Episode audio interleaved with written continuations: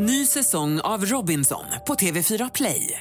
Hetta, storm, hunger. Det har hela tiden varit en kamp. Nu är det blod och tårar. Fan händer just nu. Det. är Detta är inte okej. Robinson 2024, nu fucking kör vi! Streama söndag på TV4 Play. Hej, jag heter Gry Forssell och du lyssnar inte på radiostationen Mix Megapol. I alla fall inte just nu, för du ska ju precis höra ett nytt avsnitt av Mord mot mord. Men först vill ju vi säga hej. Hej, hej, det här är NyhetsJonas. Det här är Carolina Widerström. Och här är Gullige Dansken. Ja, och så Gry då, då. Det vi vill säga är att när du har lyssnat klart på den här podden, då får du gärna lyssna på våran. Vi spelar in ett nytt avsnitt varje morgon av våra podd Kvartsamtal. Och hela radioprogrammet blir ju också en podd om man är väldigt morgontrött eller så. Just det, om man missar morgonen ja. Men mest av allt så får du gärna lyssna på programmet i direktsändning varje morgon på Mix Megapol. Live varje morgon från klockan sex och då har vi med oss massor med vänner också. Thomas Bodström, Babben Larsson, Johan Pettersson, Christian Luuk.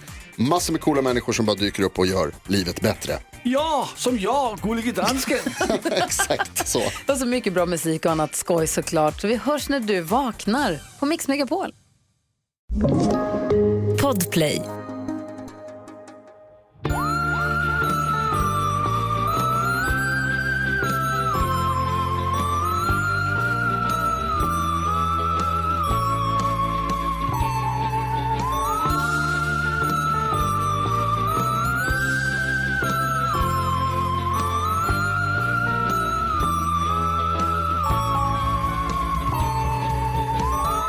Bienvenue euh, à Mord mot mord.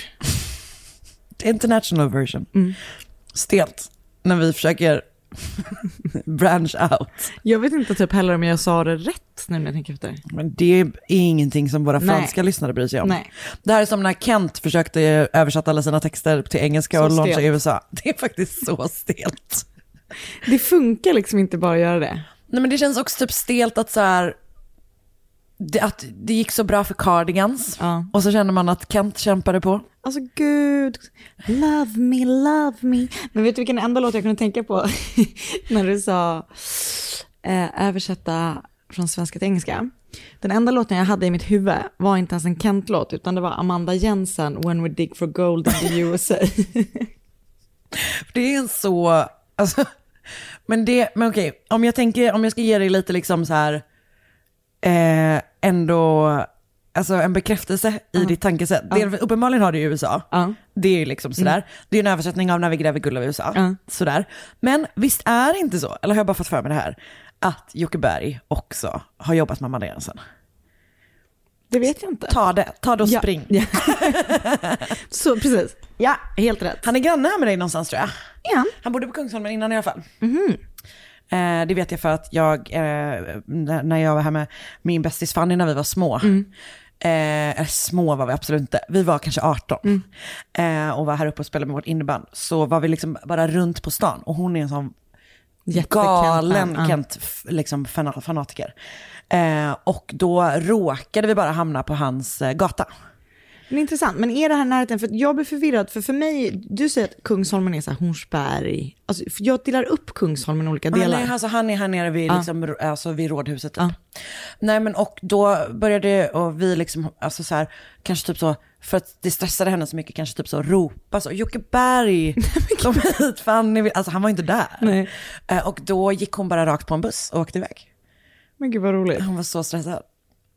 Men det där är så konstigt tycker jag när man har varit liksom kär i en kändis, eller väldigt så här, Ja, obsessed. obsessed är man ju mera. Ja. I det här men, fallet. Men att man skulle ju dö skamdöden om man träffade dem, bara av att de gick förbi en på gatan typ. Ja, Fanny är en person som dör skamdöden, alltså Alltid. alltid. Hon gör ju en väldigt spännande grej just nu. Jag skrev till henne häromdagen på Instagram, för hon lever mitt drömliv just nu när hon försöker hitta Göteborgs bästa pizza. Men alltså hon äter för många pizzor nu. Men det är helt sjukt. Alltså, jag vill varje ha dag är typ liv. så fyra pizzor. Men alltså, jag fattar inte hur de orkar äta så mycket. Nej, jag vet. Hon, men hon, är, hon är verkligen en journalist som tar sitt jobb på allvar. Grävande. Hon gör det här för, för GP om man, sen, om man är göteborgare och sen behöver en, liksom, en genomgång. Så kan man hålla koll på Fannys pizza, Alltså verkligen. pizzaguide. Och jag ser fram Den är emot grundlig. Väldigt mycket att åka till Göteborg och äta eh, Fannys bästa pizza. Fannys bästa pizza och kanske typ näst bästa också. Just det. Tyvärr kommer hon inte följa med som hon kommer vara så trött på Hon kommer vara trött, men det är okej. Det är okej. kan, eh, hon kan visa mig dit bara. Och du kan visa henne återigen vart Jocke Berg bor, om du tar reda på det. Precis. Han kan ha flyttat, antagligen. Ja. Ja. Oj. Kan vara en polishelikopter. Wow, ljudbild. Vi har produktion i den här podden. Verkligen. Så går vi rakt in i veckans fall. En helikopter Alltså det är, ska, vi, ska vi börja göra en sån, eh, sån berättarpodd istället? Mm, det tror jag. Det tror jag vi ska. Och då, kan, lite då, mer radioteater. då får jag eller du Ah, vara, vara som han eh, polisen i, i polishögskolan. Tråkigt, ja det var det jag var. Det var inte jättebra helikopterljud. Nej men det är det vi har råd med, okej. Vi brände allting på den första, nu får jag bara härma den. Ah shit alltså. Åh gud, vi är med varandra. Det var länge sedan. Det var ändå länge sedan. Undrar om det hörs skillnad? Det gör det, är det nog va? Det tror jag. Hoppas det. Det känns skillnad. Det känns skillnad och det känns också lite så här kärt på något vis. För för exakt ett år sedan så satt vi här fast med ombytta roller. Ja, när du var Jättegravid. riktigt gravid. En, alltså mer gravid än vad jag är nu. Man trodde inte det var möjligt. Man trodde inte det var möjligt. Och så, ja, I en värmebölja. i en värmebölja. Ja, Jag lider med dig nu. Jag gör verkligen det. det är varmt. Alltså det är så varmt. Jag vill inte ha på mig kläder. Nej, jag vet. Inte typ, varken när jag är hemma eller när jag är ute på gatan. Alltså jag bytte om, nej jag bytte inte ens om, jag typ var utan kläder, alltså i trosor och bh på Marcus kontor innan och var typ på väg att gå ut på gatan. Jag fattar det. För att jag bara, tut, tut, tut, tut. Men vet du, jag tycker att du ska tappa, unna dig att tappa upp ett iskallt fotbad när du kommer hem sen. så härligt. Med isbitar i typ. Jag sa till Marcus innan att jag vill lägga mig på golvet i duschen. Ja. Och sen ligga där i flera timmar. Har ni golvvärme? Så Nej. borde ni stänga av den. Det borde vi verkligen. Men jag vill bara, jag vill, jag vill vara nedsänkt i vatten. För det är precis, det är ju som när man känner sig, eh, alltså typ om man har varit magsjuk. Ja. Om man har varit risig i kistan. eh, eller, ja. eh, då är, alltså, det finns ju ingen känsla som är så skön som att lägga sig på badrumsgolvet. För det är så kallt och tröstande på något vis. Men jag kan verkligen gilla att ligga på ett golv. Häromdagen hade jag en dålig dag på jobbet. Då la jag mig på golvet. Vänta, jag fattade inte. Du hade en dålig dag på jobbet och la dig på golvet. Du Ah. hade inte en dålig dag på golvet och la dig på jobbet. Alltså, jag jobbar ju inte på golvet. Det kan jag inte liksom, det är ingenting jag kan, kan påstå. Eh, Eh, nej men då bara la jag mig på köksgolvet. Det jag tycker det är vilsamt och liksom trösterikt att vara och ligga på golv i allmänhet. det tycker inte jag. Jag sätter mig mycket hellre på en stol. Så inte trösterikt. Eller lägger mig i en Lägga i en säng. säng, ja. Sitta i en soffa, absolut. Ligga på ett golv, japp. Sitta på en stol, tack det är bra. Men det känns som att man hade någon sån här idé om att så här, eh, när man blev tonåring, att man skulle säga, nu ligger jag på golvet och skriver dagbok eller typ så här, nu ligger jag här. Kolla på mig vad jag är så manic pixie dream girl. Typ. Ja. ja, ja, men det kanske är det. Att jag är så här, åh, nu ligger jag någonstans där man inte vanligtvis ligger. Typ. Jag är ju helt tokig. Och att du ligger så här, da, na, na, na, na. Bu, bu, bu, bu, bu. Har en sån penna med, en, eh, med ett fluff på. Ja. Åh. Vill, vill du ha det nu? Ja. Det finns ju en butik här på Kungsholmen Ja. som heter Mixmax. Just det, Har den du som varit Jocke Berg där? idag. Har du varit där någon gång? Nej, kul att visa sig att Jocke Berg driver. Vad är Mixmax? Alltså den har allt och det är jättebilligt att gå dit. De, jag lovar dig till exempel att de kanske har en sån här fluffpenna. Det var därför jag började tänka på det. Jag tror jag ska gå dit och köpa en sån. Vad ska du skriva med den? När jag, går, när jag går tillbaka till jobbet, vilket jag Nej. gör här. Det har inte blivit acceptabelt att ha fluffpenna på ett vuxet jobb under året du har varit borta. Det var som när jag hade ett sånt här, jätte- kommer ihåg mitt jättestora eh, glassmobilskal? Jag tycker man kan ha lite kul på jobbet också. Måste man vara så himla seriös? Gå och lägg dig på golvet, som oss andra. Jag gillar sånt som är fluffigt och rosa och glittrar och typ så här är fint. ja, vi vet. Du är SAS egna Elle Woods. Jag tycker att du... Typ att jag vill vara det. Hon är ju assmart. Men jag blir stressad av tanken på att du ska typ så här, du vet, gå in i någon sån, sitta med och bevaka någon sån facklig diskussion och så bara plockar du upp din... Alltså tyvärr så är världen en plats av kvinnohat. Ja. Det är det. Men vet du vad? Men jag kanske kan ha den, Fight the fight verkligen, system. jag kommer ta den här fighten Ja, med, min, med min one fluffpenna at a time. Jag tror att både min dotter och din dotter kommer tacka dig. Det tror jag verkligen också. Sally kommer ha så mycket fluffpennor.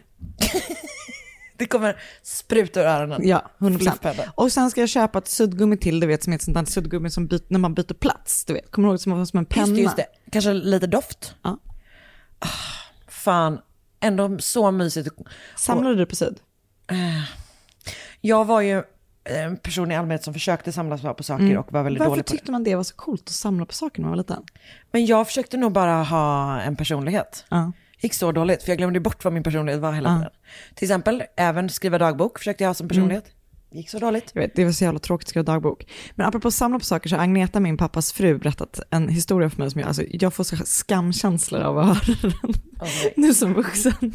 Att jag hade sagt det någon gång när jag var typ så åtta så här. För hon hade, hon hade någon så här tuff kylskåpsmagnet, det här var innan de hade flyttat ihop. Att jag bara, jag samlar faktiskt på kylskåpsmagneter. Då- Du ville att hon skulle ge den till Ja, och då sa hon så här, hon bara, hur många har du då? Eh, inga än så länge. Men typ ändå ganska smart. Alltså manipulerande och obehagligt. men alltså, Hur länge har de liksom varit ihop då tror du? Nej men inte så länge, men jag, hon, hon är ju, hon, jag har ju känt henne hela livet Just eftersom hon det. är mamma till mina syskon. Just det. Eh, Alltså, papp, hon är ju pappas första fru och nu tredje fru. Jag tänkte om det bara var så att du bara, du visste också om att hon behövde ställa sig in lite grann Ja, ja, nej. because she was bringing Verkligen. herself back. Nej, Typ. det var nog mer, det var, hon hade det som en kylskåpsmagnet som såg ut som en, alltså jag drömmer fortfarande om den. Det såg ut som en paella. Alltså förstår du, den var så här, den var en gryta. Förstår, alltså jag förstår exakt. Jag förstår exakt.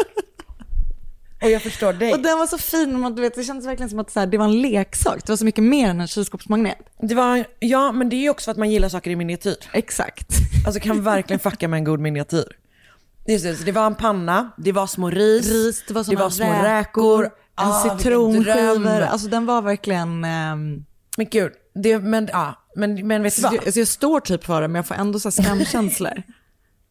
Jag tror att det går att få tag på. det är säkert. Jag borde, ja absolut. Alltså, du Hon borde kanske verkligen- har kvar den. Eller så kan du köpa en egen, du har råd med det. Det är också som när jag sa till min kusin en gång när jag var liten och bara, mm, vad gott med äpplen. När hon stod och åt ett äpple och hon istället för att så här, vill smaka var så här, mm, visst är det? Kul. Så Du taskigt. tyckte att du var så smart, men du mötte din överman. Alltså 100 procent. Så är hela mitt liv tillsammans med min kusin Louise. Jag möter alltid min överman. Ja, nej men ehm, så var det med det här. lite sådana saker bara. Fan vad nice med en sån paella-magnet. Jag fixar det till dig Karin. Jag fixar det till dig. Vem hinner först? Verkligen. Vi springer till Mixmax. Det är chicken race. det är chicken race till Mixmax. Det är chicken race till Mixmax. Varsin Voi. Ja. Krocka. Du ska inte åka Voi. Nej jag vet, jag får inte det. Men det är du som vill ha ett chicken race med en höggravid. Det är min enda chans att vinna i livet.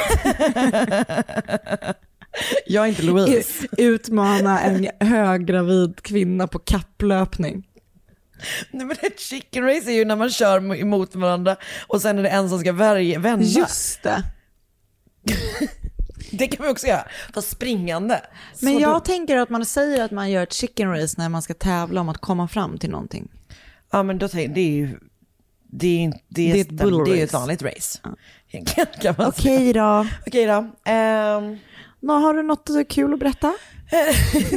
vad, menar du? Jag har berättat så mycket kul saker. Utöver det här. Eh, Något crime-relaterat? Jag har lyssnat på Ja, Lisk-podden. du? Som du tipsade om. Mm. Tycker den är så bra.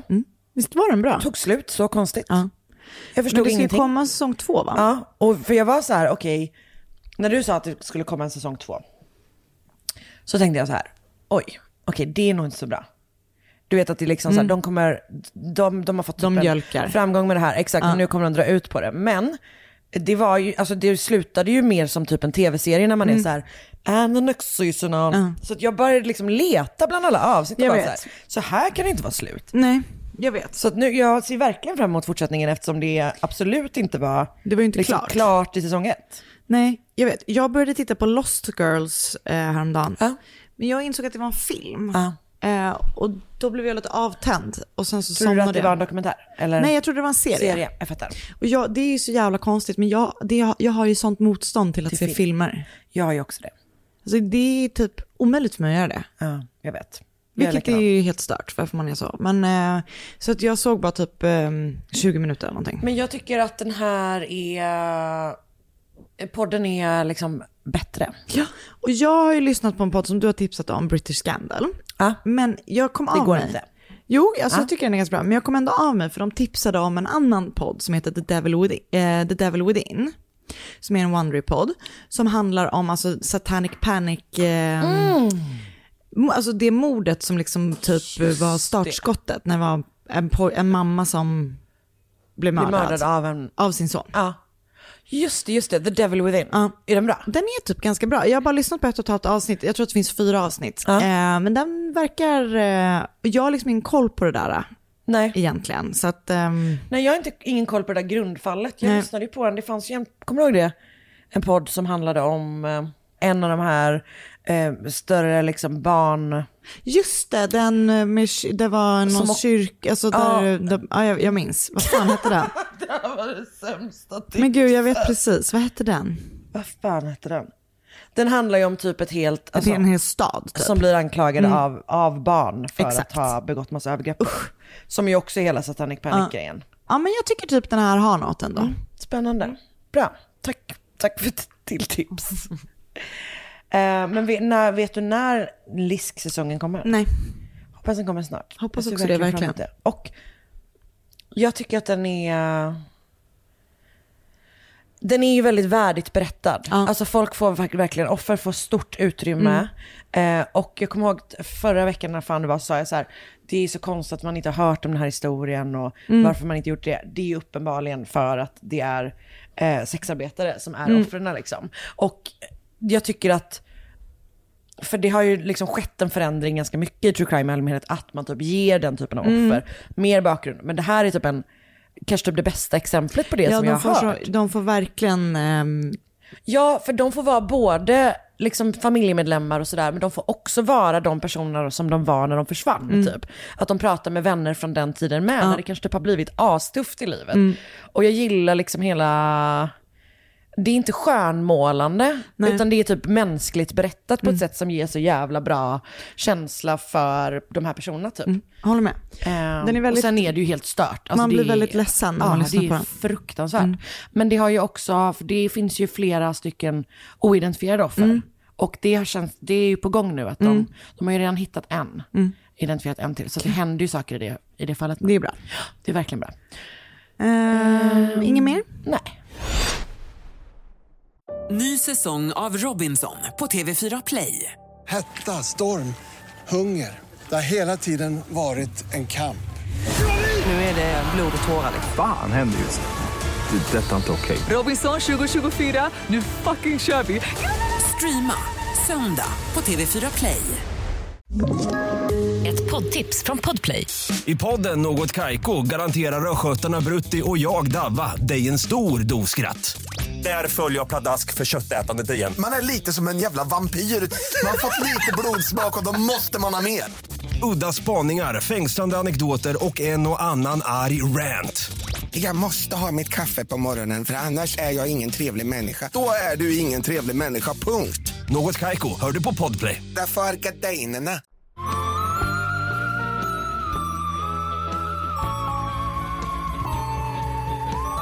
Nu är vi här. Det är vi verkligen. Jag är här med dig. Du är här med mig och jag ska berätta en historia för dig. I dagens fall så kommer vi befinna oss i London. Den 22 augusti 2016 ringer Harry Ife till larmcentralen. Han berättar att hans bror har blivit väldigt trött och kall och han tycker det verkar som att han lider av vätskebrist. Eh, Så larmcentralen skickar ut en ambulans till familjen Ives ganska stora seven bedroom mansion i Enfield i norra London. Och när de kommer dit så möts de av Harry som ringde samtalet, Harrys pappa Kenneth och Harrys fyra bröder Roy, Colin, Daniel och Samuel. Alla de sex sitter då runt deras bror Kennedy som är 26 år gammal och som är den personen som Harry har ringt in om. De ber för honom och de sjunger och mässar typ. De sjunger, eller de mässar så här, he is released right now in the uh, name of Jesus. Mässar de så här om och om igen. Sen säger de eh, till utryckningspersonalen, no corpse shall be taken from this place eh, because there's no corpse in this place. What Mm. Och sen fortsätter de att be och mässa. Och då säger de, we call that name back to the land of the living in the name of Jesus. Liksom om och om igen. Okej, så de får liksom inte, ambulanspersonalen får liksom inte göra sin grej? Nej. Om man säger så? Som, precis. Okej. Mm. Men, och, de, och det hade typ inte spelat någon roll heller egentligen, för Kennedy är förbi räddning när ambulanspersonalen kommer dit. Han har redan avlidit då när de kommer fram och det visar sig att han har dött av hjärtstopp. Ehm, vilket ju i sig liksom inte är vanligt för en så pass ung person Mm. som Kennedy var. Och när han sen tas därifrån och obduceras och sådär så ser man att hans kropp har skador som indikerar att det är något som inte stämmer. Och alltså, jag tror ambulanspersonalen ganska snabbt gör typ ett, ett, liksom, en värdering på plats, att det är, är någonting som är Det låter ju som... konstigt liksom. Man behöver ingen utbildning för Nej. att dra de Precis. slutsatserna. Eh, så polisen kallas till eh, familjen Ives hus, de också, och det är liksom tydligt att det är något knäppt. Men då ska jag tänkte jag ska berätta lite eh, om vad som har hänt dagarna innan det som ledde upp till då Ja. Kennedys Fråga. död. Eh, när sa du att det här var? 2016. Oj, Mm. okej. Alltså jag missade lite grann när du, när du jag försökte dra mina egna slutsatser. Så, tänkte, så tänkte jag typ kanske så här, alltså jag var lite så tidigt 1900 tänkte jag. Nej, 2016. 2016, okej. Mm. Det känns som att så här, eran för mässning var förbi. Mer då. Ja, exakt. 100 procent. Ja, okej. Okej, men så här var det då. Den 13 augusti, eh, ungefär, alltså vad blir det, eh, nio dagar innan han avled, så var Kennedy och åt mat på en, eh, han åt buffé på en kinesisk restaurang. Och familjen berättade att efter han hade varit där så hade han börjat få ont i halsen typ och hade svårt att sova. Och den här insomnian och halsonten gick inte över utan enligt hans familj blev det liksom typ bara värre och värre. Och alltså det, här, det är inte riktigt, jag vet inte det här, men det verkar som typ att familjen bor allihopa i det här hemmet fastän alla söner är vuxna. vuxna. liksom. Han, Man får ju plats som inte annat. Ja exakt, jag tror den äldsta brorsan var typ 34 när det här hände Ja. och de yngsta var typ 22. Tvillingpar. Eh, men jag, jag, jag tolkar det som att alla bor hemma. Ja, så det, blir, det blir liksom inte bättre utan det blir bara enligt familjen värre och värre. Och den 18 augusti, alltså fem dagar efter han har ätit på den här buffén och börjat känna sig dålig för första gången, så hade mm, Kennedy klagat på att han hade ett frö som grodde i hans magen och att han kände det som att han hade en orm i sig. Det är så jäkla läskigt. Också för att man direkt får sådana bilder på sådana, du vet, Binnikemasker typ. långa, Ja, så långa jävla maskar. Mm. Så han liksom mår verkligen inte bra och han typ börjar då kommunicera med sin familj som att det är alltså, någonting konstigt som händer i hans Ja. kropp som inte bara är liksom, ja, magsjuka. Och efter det blev det då enligt hans familj ännu värre. För Kennedy började agera, äh, liksom agera väldigt aggressivt mot sin familj. Och hans pappa och bröder berättade typ att han hade så bitit sin pappa. Och att han hade hotat med att han skulle skära av sin egna penis. Och att de typ har så här, han har typ först barrikaderat sig i ett rum. Och sen så har han typ ut, du vet, så här, kommit och typ gjort utfall och så här, att- attack, alltså liksom försökt typ attackera typ sin mamma och du vet när de har då försökt hålla fast honom så, så har de då bitit sin pappa, han har försökt bita eh, alla typ som har försökt komma nära honom. Så, där. så han är, mm, ja. Det har liksom varit eskalerande beteende. Alltså verkligen. Ja. Men istället för att ta med honom till en läkare, eller du vet så här, för det är uppenbart att det är någonting som inte stämmer, eh, så har de då tyckt att det är typ ett domestic problem. Alltså att de har, inte, de har liksom inte kontaktat någon för att få hjälp, utan de säger men det är, det är inget konstigt, typ, vi, vi, det här är någonting vi sköter bakom, det här är liksom en familjeangelägenhet. Typ. Man bara, i allmänhet, Mm. ingenting bakom stängda dörrar. Alltså verkligen. Domestic problems sometimes need non-domestic solutions. Mm. Karin, put that on a magnet and I will fucking buy it and have it on my fridge. Next to the paella plate. Sånt, men det är en paella-plate i, i, i botten och sen så har den liksom en sån band. Ja, just det. Där det står. En konstig kombination. Verkligen, men precis. Men ändå så snyggt. Ja gud ja. Eh, men så de har då eh, tyckt att det här är ett domestic problem och de har trott att hans liksom, aggressiva beteende är typ ett uttryck för sömnbrist. Eh, hans mamma, Josephine, som kallas för Joe, hade däremot tagit kontakt med prästen i familjens ehm, kyrka. Vad är det för kyrka? Eh, den heter... ehm, För det verkar vara liksom en ganska Ja. real kyrka om man Den säger heter Jesus Sanctuary Ministries. Okej. Eh, ja, men så hon har kontaktat då prästen i familjens kyrka för att be om råd och jag vet inte exakt vad hon får för råd. Men en av Kennedys bröder berättar också att Kennedy har börjat prata om the mark of the beast, 666. så. Åh nej. Är någon slags exorcism på gång? Och som jag berättade innan så hade ju eh, Kennedy flera skador på kroppen när han kom in. Skadorna tydde då på att han har varit fastspänd och en patolog vittnade om att han hade upptäckt 60 olika skador på Kennedys kropp som överensstämde med att han har blivit våldsamt fastspänd. Mm. I huset, eller det var egentligen typ eh, i trädgården på gränsen till grannarna, så hittar polisen ehm, handfängsel, buntband och rep som polisen sen kommer hävda eh, har använts för att hålla fast Kennedy. Det här blir då, som du förstår, en polisutredning och en rättssak. Och eh, Kennedys familj, familjen Ive, beskriver sig själva som charismatic Christians och är då alla... Självgott. Alltså verkligen. Och är då alla in aktiva inom den här kyrkan, Jesus Sanctuary Ministries, som ligger i östra London. Och det, den här kyrkan är typ grundad, om det var 1997 eller något sånt där. Läskigt. Alltså det är ju konstigt. Det är ju konstigt. Och är då gr- grundad av den här, en präst i kyrkan som liksom fick då en uppenbarelse när han höll på att läsa till präst. Och ehm, det handlar typ om, ehm, ja, nu har jag inte skrivit ner det, men det handlar typ om att han ska så här leda alla troende säkert till himlen typ. Det lilla uppdraget. Ja. Ehm, så eh, de är liksom alla aktiva inom den här kyrkan och Joe då, eh, mamman Josephine, som även kallas Sister Joe i kyrkan, hon är väldigt, väldigt aktiv. Och hon hjälper tydligen kyrkan att producera filmer till deras YouTube-kanal. Och filmerna har då så här, olika teman. Och en del, av- du vet, filmerna går under namn som till exempel The Reality of Demons, är till exempel en film som Joe har varit med och producerat.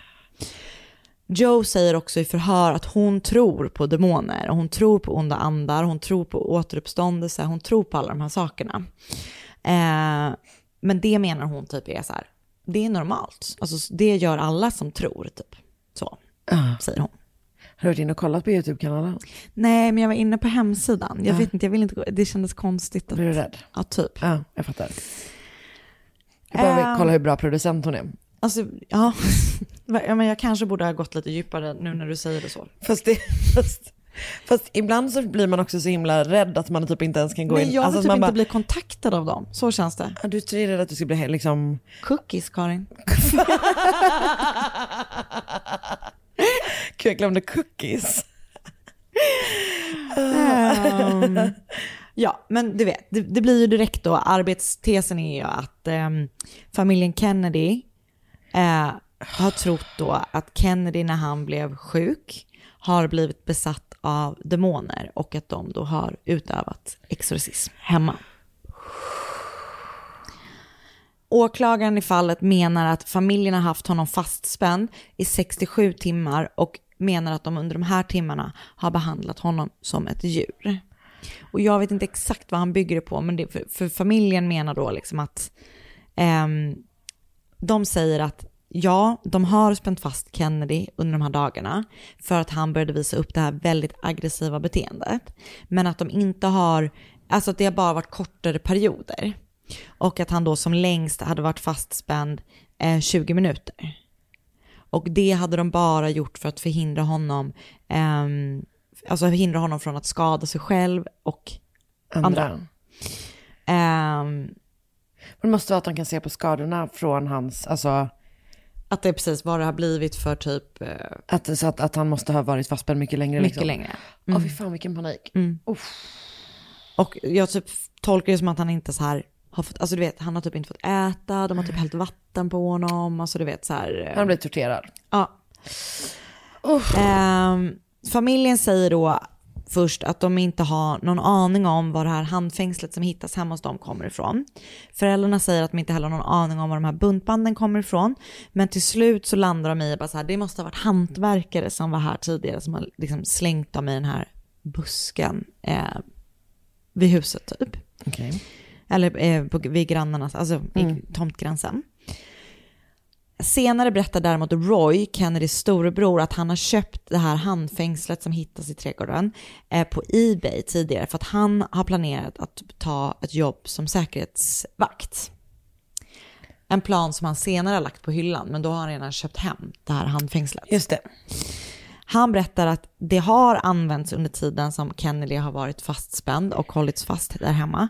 Men att när hans pappa hade sett det så hade han blivit så arg så att ehm, ehm, ja, de hade tagit bort det. Så det var också bara en kortare period då enligt eh, Roy som det här handfängslet hade använts. Och när Roy då hade fått höra att polisen också skulle komma eh, så hade han fått panik och slängt ut dem genom eh, fönstret. För att han visste inte om att det var olagligt, eller han trodde typ att det var olagligt att äga handfängsel. Okej. Så han har då slängt ut dem genom fönstret och sen har då polisen hittat det. Säger han. Ja. Ja, hela familjen Ife är då misstänkta för Kennedys död och ställs inför rätta. Eh, åklagaren menar att familjens misguided religious beliefs har lett till eh, att de har trott då på att Kennedy har blivit utsatt för onda andar, andar och att de då har hållit honom fastspänd i försök att driva ut andarna och att det då har lett till hans död. Och jag tycker det här är lite oklart för å ena sidan säger hans bror att han trodde att han led av vätskebrist.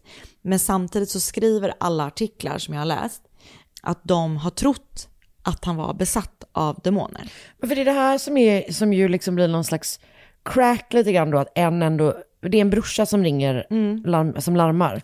Det måste ju varit att han typ ändå insåg att så här, okej det här kanske typ inte riktigt stämmer och jag måste få hit läkarhjälp liksom. Alltså det känns ju som att han måste ha gått emot liksom familjens Det- inställning typ. Det känns som det. För det, precis, för de, för jag förstår det som att de faktiskt har försökt göra det här, men att de liksom aldrig har liksom... ehm, Jävlar. de, alltså, de nekar då till anklagelserna, vilket är false imprisonment Ja. och dråp. För de menar att de har gjort något bra för att driva Exakt. ut demonerna i hans kropp typ. Det är så jag fattar det Ja. hela i alla fall. Ehm, och så här, ja, de tror att de har försökt bota honom med bön och genom att hålla fast honom. Och på så sätt ska han liksom bli bra. Ja, eh, I rättegången så, ehm, som följer så driver då åklagaren den här tesen som jag berättade om precis och familjen den här nekar då till att det är något brott som har begåtts. Och när rättegången är klar så frias hela familjen. För de, har ju inte- inget uppsåt liksom. Nej, jag vet inte exakt hur, men de döms inte på någon åtalspunkt. Utan bara blir helt friade. Men man undrar ju om de hade istället åtalats för typ dråp. Ja, men det var dråp. De det var dråp. Ja. Och de frias för det. ja. Och jag fattar inte riktigt, för det, det, liksom, det finns inte mer, Nej. om du förstår vad jag Nej. menar. Ehm, Åh jävlar. Mm. Så att eh, antagligen är det väl typ så att, och det, jag läste någon eh, artikel på Daily Mail. Eh, och där, De har gått loss. De har gått loss och det, vet, det är typ så här, the juror typ höll, vet, satt och bad, alltså vet, alltså det, jag vet inte. Det, det är lite Brittiska skumt. tabloids. Ja, alltså verkligen. Men, men jag, det framgår inte riktigt varför och hur de friades. För att uppenbarligen så har de, han har ju dött på deras watch. Det är så jävla konstigt. Det borde i alla fall finnas någon sån, för det, tror jag, det finns inte det i USA, att det är liksom, det är inte uppsåtligt och det är inte heller dråp, men att man har handlat så likgilt, alltså Just det, att man inte har, att man har liksom likgiltighetsuppsåt, failed eller vad to act Exakt. lite grann. Ja, just det, det. borde man ju kunna liksom, Ja, men jag vet inte heller hur det brittiska rätts- rättssystemet ser ut. alltså att man då måste kanske åtalas för rätt, alltså att man Ja, redan när man går in i rättegången så måste Precis. man åtala för rätt saker. Liksom. Så du kan, precis, om du inte har, precis, jag fattar vad du menar, Ja. säkert. För det är det säkert någon barrister som, Bar- alltså barrister in the Old Bailey.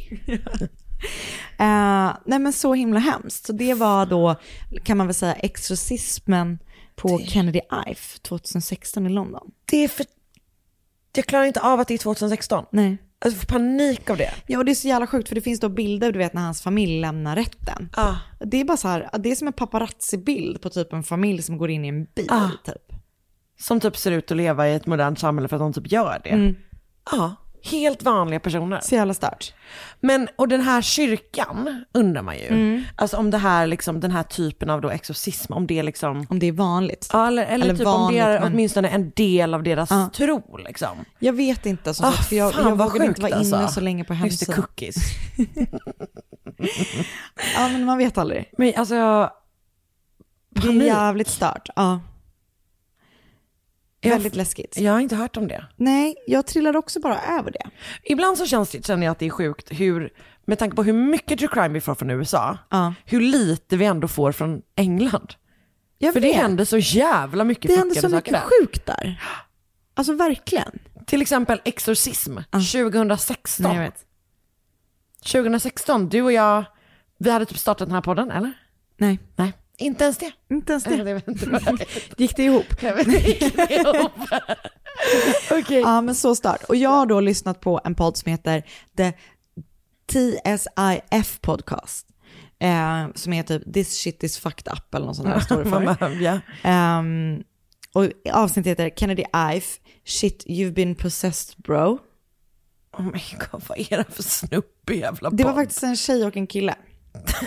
Det lät så det lät snubbigt. väldigt snubbigt. Ja. Eh, sen har jag läst då Daily Mail-artikel där eh, titeln, de, är, de har ju alltid åtta raders lång... Eh, Ja, okej, Chris- kör, kör, kör, kör. Christian parents and five brothers of marketing ex- executive are cleared of killing him in a botched exorcism at their 1.3 million North London home over belief he was possessed by demon. Skriven av Joel Adams. Ja. Jag läst flera korta eh, artiklar på BBC skriven av lite olika personer. Men Ja. vi länkar som vanligt allting. Och vare sig ni vill eller inte så länkar vi allting. Men just det, jag hade glömt bort att de bodde i ett stort jävla mansion i London. Ja. Var fick de alla sina pengar ifrån? Ehm, Förlåt, jag ska sluta ställa Jag förstår att det, är, att det var jättesvårt bara, att hitta, ehm. hitta, hitta på något, hitta på något. men jag vet vad pappan är. Han är typ forskare av något slag. Eh, jag, På jag, något jag, rikt område. professor och consultant ehm, Ja, det, de där to går. the economic community of West African states. Han är konsult. Ja. Japp. Åh, Så, fy fan. ja, Det där var en hemsk upplevelse. ja, men det var en sån här snälla. mansion. Så det var, det var ju stort, men det var inte, det var inte Jo men det är något, ändå eh, London. Ja, jo, nej, jag vet. Ah, Okej, ja, okej, tack. tack. Ny säsong av Robinson på TV4 Play. Hetta, storm, hunger. Det har hela tiden varit en kamp. Nu är det blod och tårar. liksom. Fan händer just det. Det är detta inte okej. Robinson 2024, nu fucking kör vi! Streama söndag på TV4 Play. Ett poddtips från Podplay. I podden Något Kaiko garanterar östgötarna Brutti och jag, Davva, dig en stor dos skratt. Där följer jag pladask för köttätandet igen. Man är lite som en jävla vampyr. Man har fått lite blodsmak och då måste man ha mer. Udda spaningar, fängslande anekdoter och en och annan arg rant. Jag måste ha mitt kaffe på morgonen för annars är jag ingen trevlig människa. Då är du ingen trevlig människa, punkt. Något Kaiko, hör du på Podplay. Därför är gardinerna.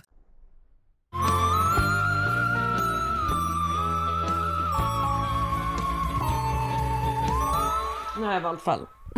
Nu. Bra. Nu. Nu börjar jag min research. Perfekt. Nu har jag det Så klart. snabb! Ja. Kan du sluta excel at writing? At life. Det med. eh, Okej. Och vilken tangent är det som har trillat bort på din dator? R. Men jag har... Ja, det är skitjobbigt. Mm, jag fattar det. Men det, och mest är det jobbigt för att den lyser, lyser klart i natten. Okej, nu kör jag. Klockan är mellan 9 och 10 på kvällen den 16 augusti 1913. Häradsdomare AG Andersson. Hans fru och deras två tjänsteflickor hör något utanför eh, sitt fönster på gården där de bor, på landsbygden i Sannahed, Kumla kommun, söder om Örebro. Det låter först som, alltså det låter som ett skrik först. Och de typ tror att det är så här två män som slåss. Eh, men sen så tror de att så här, men det, det är nog typ vildkatter, alltså så här katter som skriker. Men när en av tjänsteflickorna en stund senare tittar ut genom fönstret så tycker hon att hon ser en man som är typ en så här, som med en tänd tändsticka, verkar leta efter någonting. Så här utanför hennes fönster. Gud. Eh, jag vet inte varför det här gänget är så himla himla avslappnade med saker som Alltså, händer verkligen. utanför deras fönster, Så mitt är, det på kanske, landet. så är det kanske när man bor på landet. Fast det borde ju vara exakt tvärtom. Alltså när det händer skit här, Ja, nej. det gör det ju. Liksom. Men Mm. Hela när det är tiden. så här, de bor verkligen på landsbygden. Och de Alltså bara, fan, det är det som är så läskigt med landet tycker jag. Oftast så händer ingenting. Men när det händer något, Då då, vet man alltså. Då är det kört. Mm.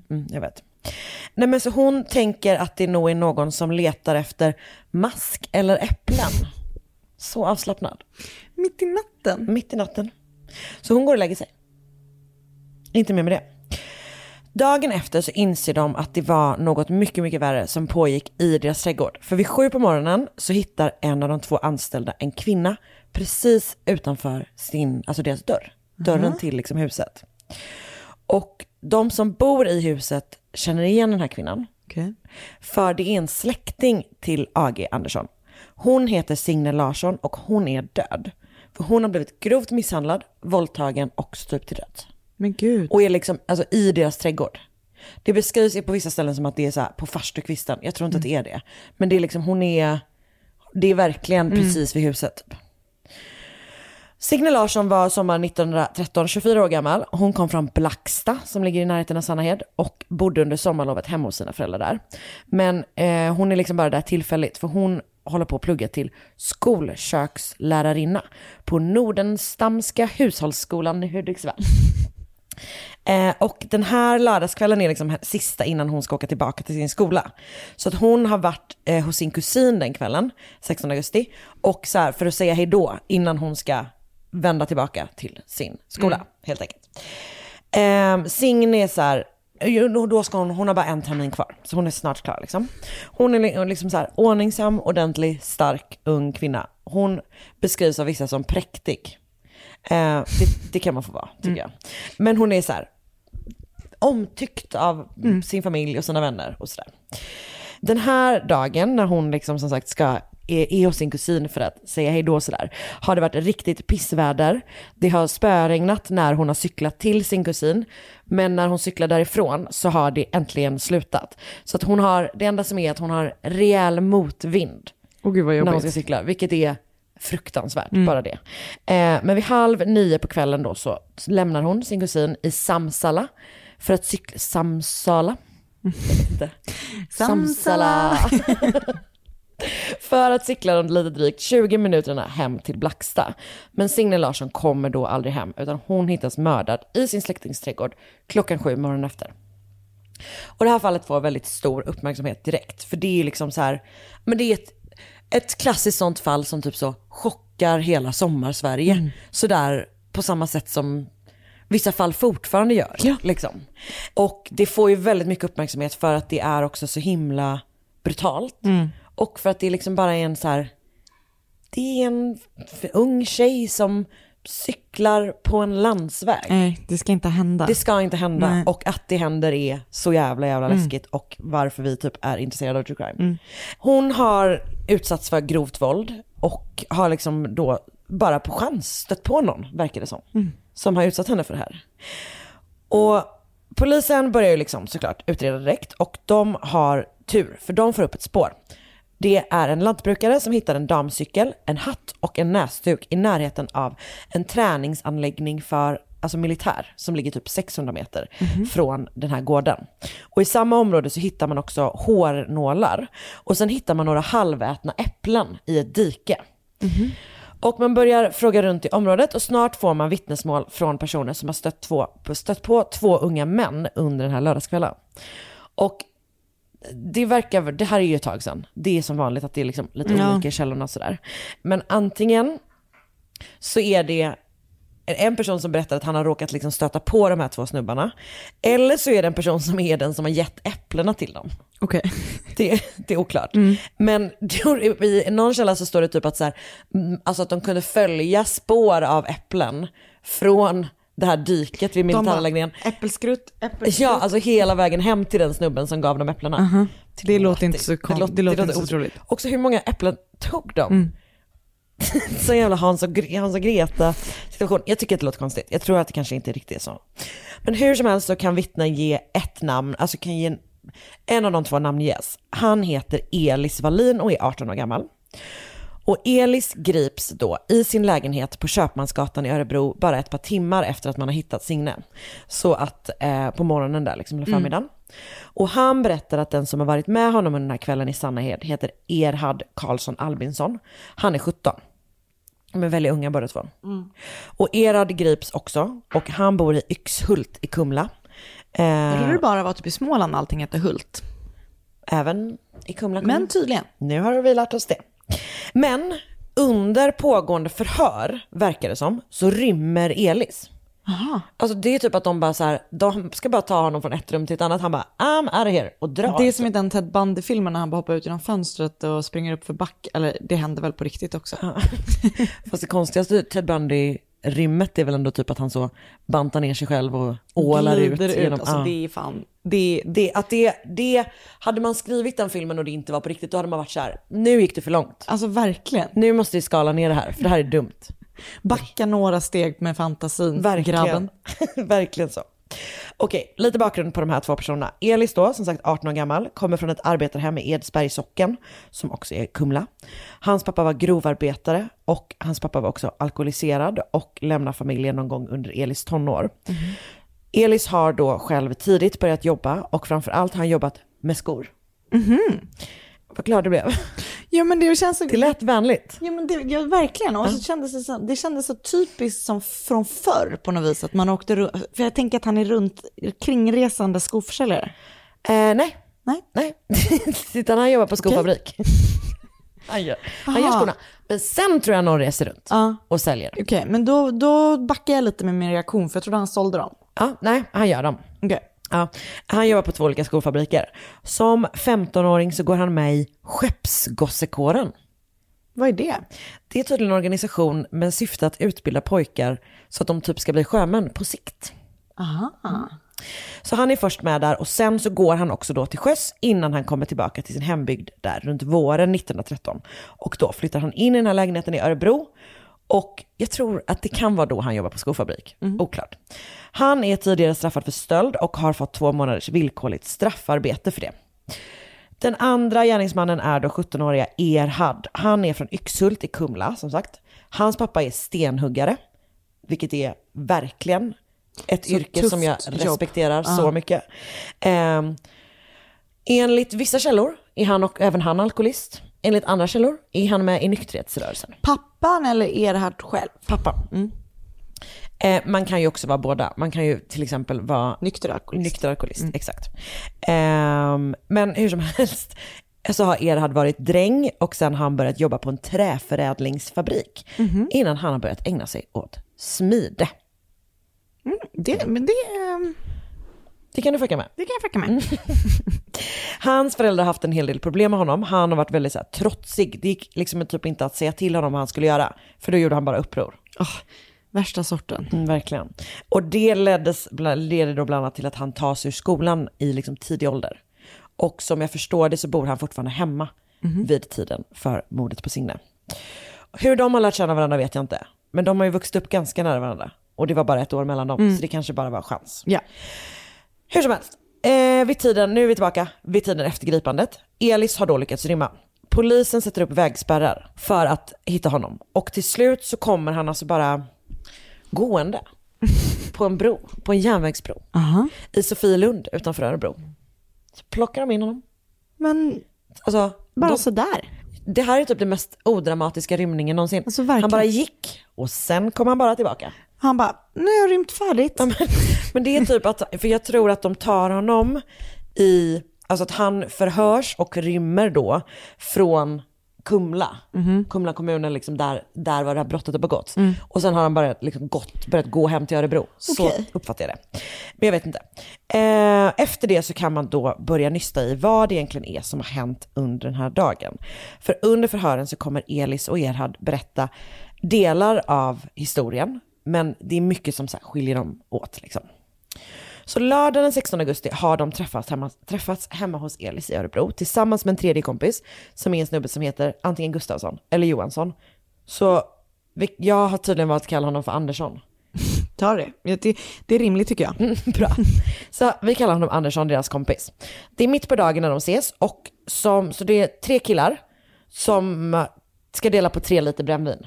Ja, det låter, det låter stabilt. Så innan när vi sa, eh, när du frågade om även han var alkoholist, Det var- kanske. Det kan det ha varit. Eh, han, det verkar, de verkar inte ha en helt sund relation till alkohol helt enkelt. Mitt, klockan är mitt på dagen, vi har tre liter brännvin, nu kör vi. Eh, och de har liksom så här storslagna planer då för den här kvällen. De ska dricka sprit, sen ska de möta upp två tjejer som är typ ihop med Erhard och med Andersson. Och de ska de träffas vid den så kallade gröna stugan i Sannahed. Det verkar ha varit ett liksom ställe där det har serverats alkohol tidigare. Det är nedlagt, jag vet inte om det är nedlagt nu eller om det var Okej. nedlagt då. Det har liksom varit lite svårt att Ja. utläsa. Jag fattar. Jag tror att det var nedlagt redan då. Jag men tror att de det. ändå liksom skulle träffas där då. Och de här tjejerna, det verkar som att Erhard och Andersson är liksom ihop med de här Mm. två tjejerna. Det är lite oklart med. Men det på vissa ställen beskrivs de som här, deras fästmö. Eh, på andra ställen så är det typ så här, de hade träffats veckan innan och nu ville de träffas igen. Kanske någonstans, sanningen, som jag brukar säga, sanningen kanske ligger någonstans däremellan. Jag, alltså vet du vad? Jag tror du har rätt. Bra. Eh, Okej, så de har först då druckit upp typ en halv liter brännvin tillsammans i Örebro. Tar med sig då resten två och en halv som färdkost. färdkost. Sen tar de tåget till Hallsberg. Eh, där hälsar de på hos någon kompis ett tag. Sen börjar de gå till Sannahed vid sjutiden. De är så sugna på att ligga. Alltså, Alltså de, de bara tar den långa vandringen. Ja. Och det är ju också jättedåligt väder, om du minns. Det, det. regnar hur mycket som helst. Eh, det blåser massor. Så att, all, och alla är ju också då jättefulla. Super, superfulla. Men Ä- Erhard, han är extra full. De måste stanna hela tiden för han behöver kräkas. Och fy stackarn. Vill Eller något- det är ju inte synd om honom fattar jag, men Ja, men vid något tillfälle så trillar han ner i dike hela tiden. Också. Så när Andersson försöker hjälpa honom upp i diket resulterar det istället att de börjar slåss. Alltså du vet, då är man så packad när man bara, "Eh, bort Låt med mig dig. vara! så till slut är också även Andersson så himla trött på den här situationen. Så han bestämmer sig för så här, han bara, inget ligg är värt det här. Jag Alltså- orkar inte, jag vänder tillbaka till Hallsberg. Helt rätt. Så att de, eh, han går, nu är det bara två stycken kvar då. Och när de väl kommer fram till den här gröna stugan så är det inga tjejer där, antagligen på grund av att det spöregnar typ. Ja, och det verkar som att det tagit lite tid för dem att komma dit. Ja, men jag tror inte de är sena än, de har nog börjat i god tid. Ah, okej. Eh, men så att så länge, medan de väntar på de här tjejerna, så lägger sig Elis och Erhard i dike och vilar lite.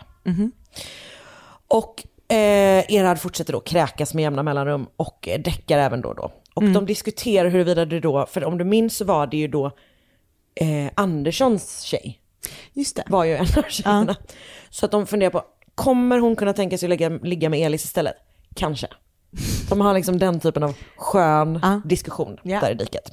Eh, och då pratar de så här, vad nice det ska bli när vi ska ligga med de här tjejerna. Det, vi är där liksom, den typen av umgänge. Det ett- känns inte som återigen, att de sa precis sådär 1913. Vad tror du de sa då?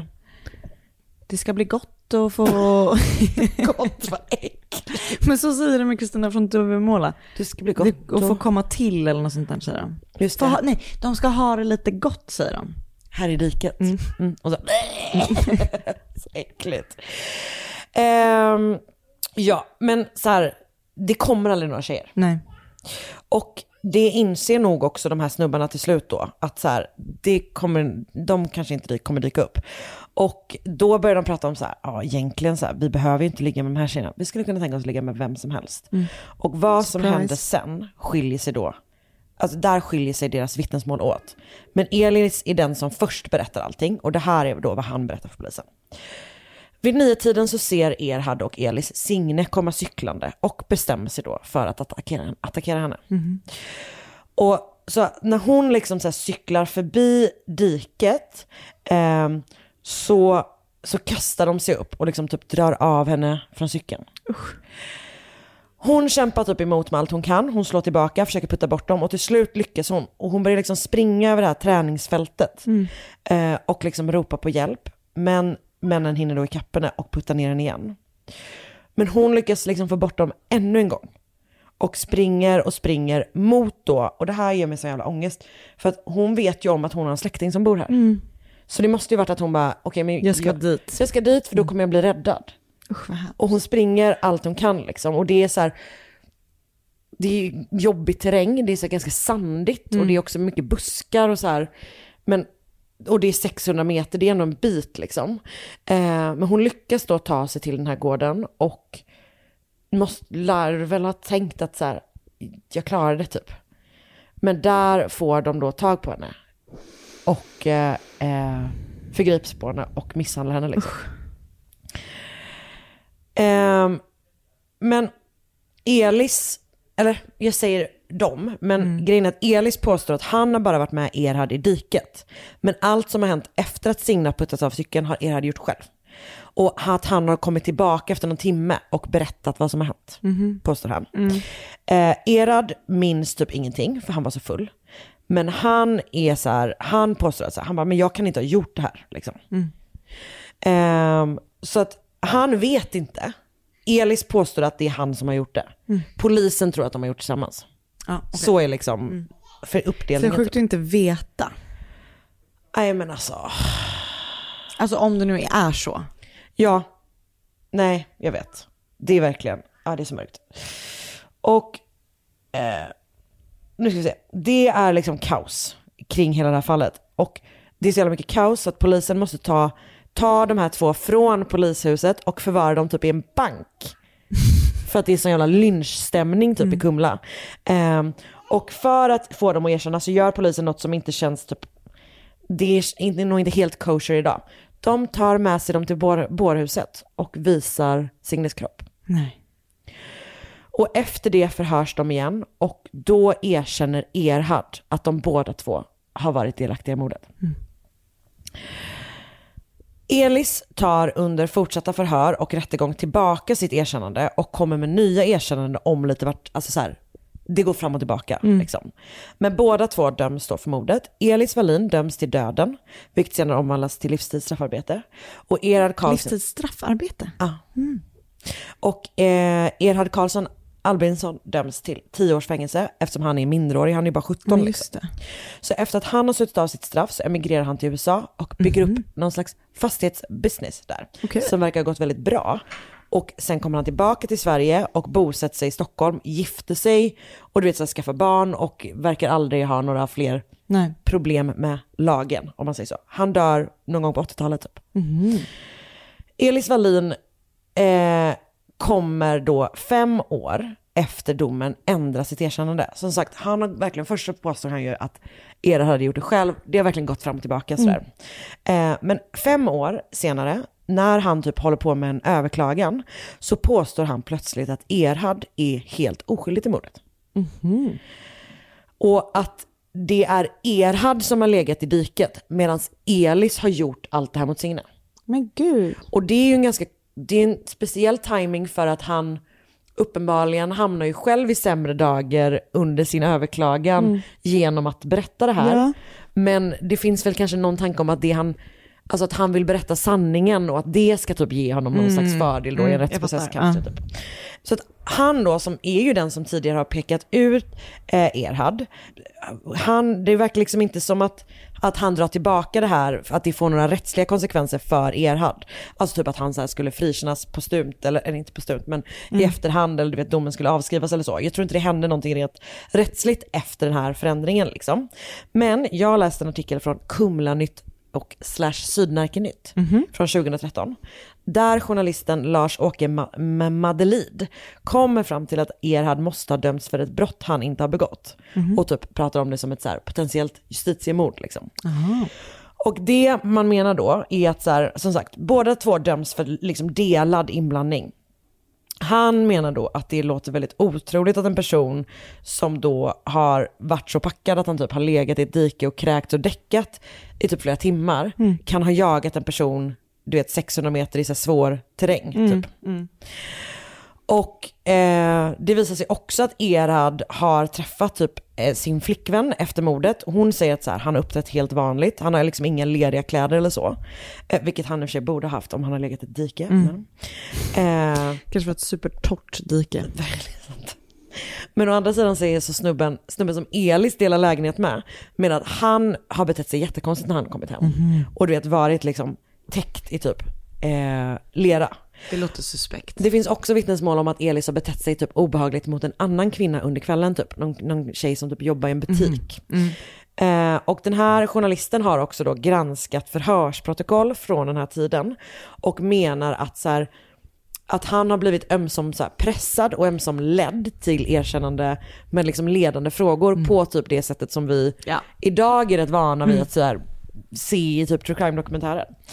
Ehm, och ehm, när Veckans brott tar upp det här fallet 2017 så verkar det som att typ även GV landar lite grann i samma slutsats. Att Erad antagligen har dömts för ett mord han inte har begått. Shit. Att han inte gjorde en större sak av det. Eh, Erhard? Ja, jag vet. Men, Men han kanske inte visste. Eller bara, nej delvis kanske han inte visste. Delvis kanske han bara var så här, nu tar jag mina år och sen Mm. så bara går jag vidare typ. Ehm, men, men, eh, och man vet ju inte heller såklart, domen säger ju att båda två är, är, döm, Mm, är, är lika mm. skyldiga. Men det var ändå, jag tycker att det var intressant att Absolut. det eh, har kommit upp. Och mordet på Signe blev då ett sånt här skillingatryck förstås, som Mm. verkar ha blivit så väldigt liksom spritt. Och fick, det är ett fall som fick jätte, jättestor uppmärksamhet i hela Sverige, men förstås liksom framförallt i den här trakten. Och som alltid då när sådana här fruktansvärda saker händer så letar de efter saker att skylla på. Och det här är vad man funderar på. Kan det vara alkoholen?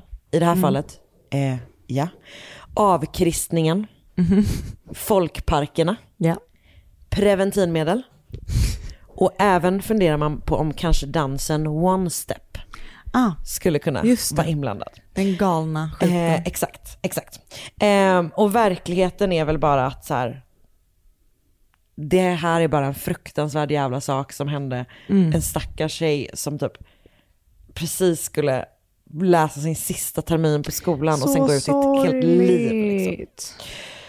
Så det var då eh, överfallet och mordet på Signe Larsson 1913. Wow. Och jag har då läst den artikeln av Lars-Åke Madlid i Kumla Nytt Sydnärke-Nytt. Den har rubriken Sexmordet i Sannahed, klaras upp hundra år senare. Jag har också läst tidningen Aktstycket, många bra källor här. Eh, vilket är medlemsbladet för Arkivcentrum i Örebro län. Där har Bo E. I. Fransson gjort en djupdykning i det här fallet. Och sen så har jag lyssnat på två inslag från Förmiddag i P4 Örebro. Signe mördades i, San, Signe mördades i Sannahed, heter de i den rubriken. Och sen har jag också läst på Flashback, där de har utdrag, utdrag från typ ett, så här, ett gäng olika sådana Ah, okej. böcker. Eh, det var det. Tack Karin. Tack ska du ha. Väldigt sorgligt. Verkligen, som alltid. Som alltid var det väldigt sorgligt. Och nu går vi ut i ytterligare en sorglig vecka. Nej. Nej. Det är ju midsommar på fredag. Åh jävlar. Det är så sjukt. Vad gör ni då? På landet. Mm. Och vilar hoppas jag. Mm. Skriver manus. Bra. Tack för att ni har lyssnat. Tack Och snälla hörni. Ha en jättebra midsommar. Ja, glad midsommar. Vi hörs snart Ta igen. hand om er. Drick Hej. inte tre liter brännvin. Hej. Nej. Ny säsong av Robinson på TV4 Play. Hetta, storm, hunger. Det har hela tiden varit en kamp. Nu är det blod och tårar. liksom. Fan händer just nu. Det. är Detta är inte okej. Robinson 2024, nu fucking kör vi! Streama söndag på TV4 Play.